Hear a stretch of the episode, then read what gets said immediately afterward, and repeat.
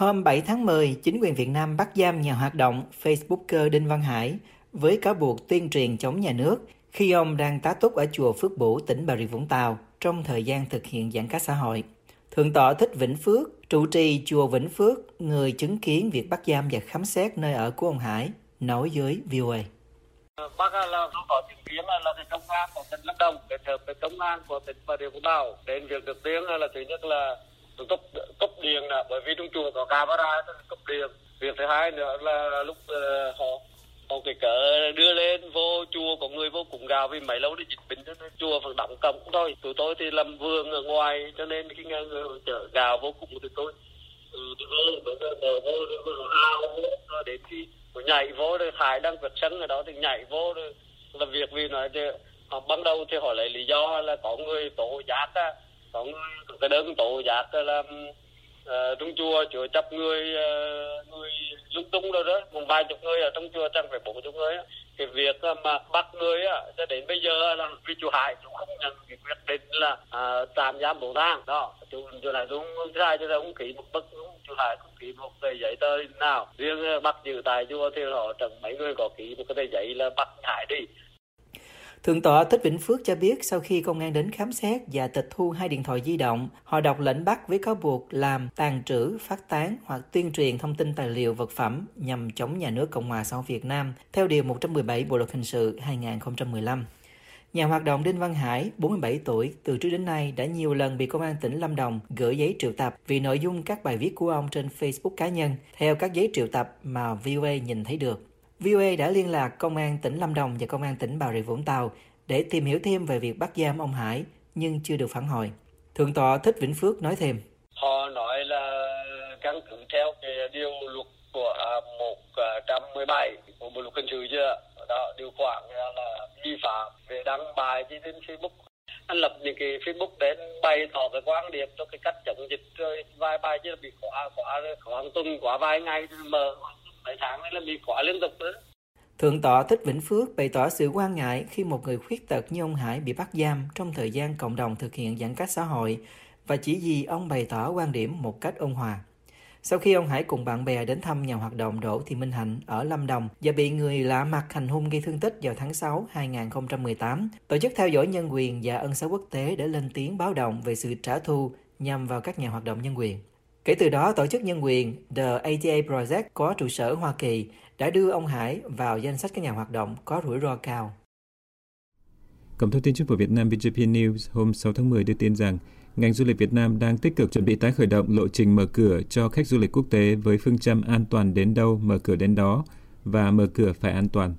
Theo kế hoạch này, tin cho hay từ tháng 11 năm 2021 tới tháng 3 năm 2022, Tổng cục Du lịch sẽ tiến hành thí điểm tại Phú Quốc cho phép đón khách du lịch quốc tế từ các thị trường trọng điểm có khả năng kiểm soát dịch bệnh và năng lực tiêm phủ vaccine tốt như Đông Bắc Á, châu Âu, Hoa Kỳ, Trung Đông và Australia. Theo VGP News, khách du lịch nhập cảnh tại cảng hàng không quốc tế Phú Quốc thông qua các chuyến bay thuê bao phải đáp ứng các yêu cầu liên quan đến việc tiêm vaccine, xét nghiệm COVID-19 cũng như phải có đăng ký tham gia chương trình du lịch chọn gói của doanh nghiệp lữ hành được cơ quan có thẩm quyền lựa chọn trên cơ sở các tiêu chí cụ thể minh bạch.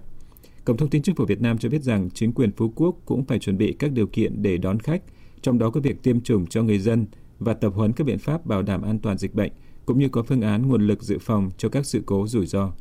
Tin cho hay sau khi rút kinh nghiệm từ việc thí điểm tại Phú Quốc, từ khoảng tháng 12 năm 2021 tới tháng 6 năm 2022, ngành du lịch Việt Nam sẽ nhân rộng mô hình mở cửa đón khách quốc tế tới một số điểm đến khác, đáp ứng yêu cầu như Hạ Long, Quảng Ninh, Hội An, Quảng Nam, Nha Trang, Khánh Hòa và Đà Lạt, Lâm Đồng – theo VGP News, Việt Nam sau đó sẽ mở cửa lại hoàn toàn đối với thị trường khách quốc tế từ tháng 6 năm 2022.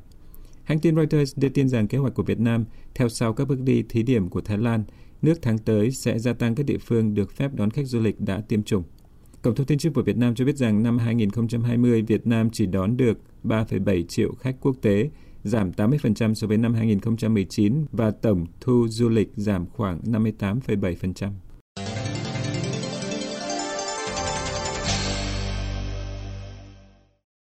Người phát ngôn Bộ Ngoại giao Việt Nam Lê Thị Thu Hằng hôm 7 tháng 10 đã lên tiếng bình luận về việc tàu hộ vệ TKH của New Zealand và nhóm tàu tác chiến, tàu sân bay Anh, Queen Elizabeth cùng tiến vào Biển Đông. Theo nội dung của họp báo được đăng tải trên trang web của Bộ Ngoại giao. Bà Hằng nói rằng chủ trương nhất quán của Việt Nam là mọi hoạt động và hợp tác trên biển của các quốc gia cần phải tuân thủ các quy định của Công ước của Liên Hợp Quốc về luật biển năm 1982 UNCLOS 1982. Nữ phát ngôn viên cũng kêu gọi các nước đóng góp có trách nhiệm về lợi ích chung phù hợp với nguyện vọng của các quốc gia về thượng tôn pháp luật, nhất là Công ước của Liên Hợp Quốc về luật biển năm 1982 UNCLOS 1982, duy trì hòa bình, ổn định, an ninh, an toàn và hợp tác ở Biển Đông. Trước đó, trang tin Stuff của New Zealand đưa tin rằng tàu chiến TKH của New Zealand cùng nhóm tàu tác chiến tàu sân bay Queen Elizabeth của Anh tiến vào Biển Đông trước khi tới Singapore tham gia cuộc diễn tập có tên gọi Bersama Gold 21 về hoạt động của tàu chiến TKH, Bộ Quốc phòng New Zealand cho biết đã hoạt động ở khu vực Đông Nam Á trong nhiều thập kỷ như một phần của cam kết quốc phòng song phương và khu vực, đồng thời thể hiện cam kết của mình đối với an ninh khu vực thông qua sự hiện diện của mình trong khu vực. Bộ này nói thêm rằng Biển Đông là một trong những tuyến đường biển chính của thế giới và thường xuyên có tàu thuyền thương mại cũng như máy bay và tàu hải quân qua lại. Hoa Kỳ trong những năm qua đã tiến hành các chuyến hải hành để thể hiện điều Hoa Kỳ gọi là quyền tự do hàng hải ở Biển Đông và Việt Nam cũng từng có phản ứng như trên đối với các hoạt động này. Vào chiều ngày 6 tháng 10, Đại sứ Australia tại Việt Nam Robin Moody bàn giao cho Bộ Y tế Việt Nam thêm 300.000 liều vaccine AstraZeneca sản xuất tại Australia, đồng thời cam kết hỗ trợ Việt Nam mua thêm 3,7 triệu liều vaccine trong thời gian tới. Đại sứ quán Australia tại Hà Nội viết trong một thông báo, Australia sẽ tăng cường hỗ trợ Việt Nam đảm bảo khoảng 5,2 triệu liều vaccine ngừa COVID-19, nâng tổng giá trị đóng góp của Australia trong việc giúp Việt Nam tiếp cận vaccine lên 60 triệu đô la Úc. Đại sứ Moody đưa ra thông báo trên khi cùng Thứ trưởng Bộ Y tế Trương Quốc Cường có mặt tại Viện Vệ sinh Dịch tễ Trung ương để chính thức bàn giao 300.000 liều vaccine ngừa COVID-19 do Australia sản xuất vừa đến Hà Nội vào tuần trước. Đại sứ quán cho biết đây là lô vaccine thứ hai Australia hỗ trợ cho Việt Nam. Tính đến nay, Australia đã chuyển giao hơn 700.000 liều vaccine cho Việt Nam. Cũng hôm 6 tháng 10, phía Australia bàn giao thiết bị bảo hộ cá nhân cho Việt Nam, bao gồm hơn 600.000 khẩu trang N95 và khẩu trang phẫu thuật và hơn 40.000 bộ quần áo bảo hộ. Ngoài ra, đại sứ Moody còn thông báo rằng chính phủ Australia sẽ hỗ trợ Việt Nam mua khoảng 3,7 triệu liều vaccine ngừa COVID-19 thông qua một thỏa thuận với UNICEF cùng hợp tác với Bộ Y tế Việt Nam. Số lượng khoảng 3,7 triệu liều vaccine mới này sẽ bổ sung thêm cho 1,5 triệu liều mà Australia đã đồng ý chia sẻ với Việt Nam, nâng tổng số vaccine mà Australia đảm bảo cho Việt Nam lên khoảng 2,5 triệu liều. Hôm 7 tháng 10, Ngoại trưởng Australia Maurice Hen viết trên Twitter, Australia đang làm việc với người bạn đối tác chiến lược Việt Nam để ứng phó với COVID-19. Sự hỗ trợ của chúng tôi sẽ giúp những người sinh sống ở Việt Nam, bao gồm công dân Australia, nhận được vaccine như một phần của chương trình triển khai tiêm ngừa của Việt Nam. Theo Cổng Thông tin Chính phủ Việt Nam, trước đó tại cuộc điện đàm vào ngày 25 tháng 5 với Thủ tướng Australia Scott Morrison, Thủ tướng Việt Nam Phạm Minh Chính đã cảm ơn Australia cung cấp viện trợ cho Việt Nam 40 triệu đô la Úc để tiếp cận vaccine COVID-19 và khẳng định sẽ hợp tác chặt chẽ với Australia để triển khai hiệu quả khoản viện trợ này, đồng thời đề nghị Australia ưu tiên cho Việt Nam tiếp cận trong thời gian sớm nhất nguồn vaccine AstraZeneca sản xuất tại Australia.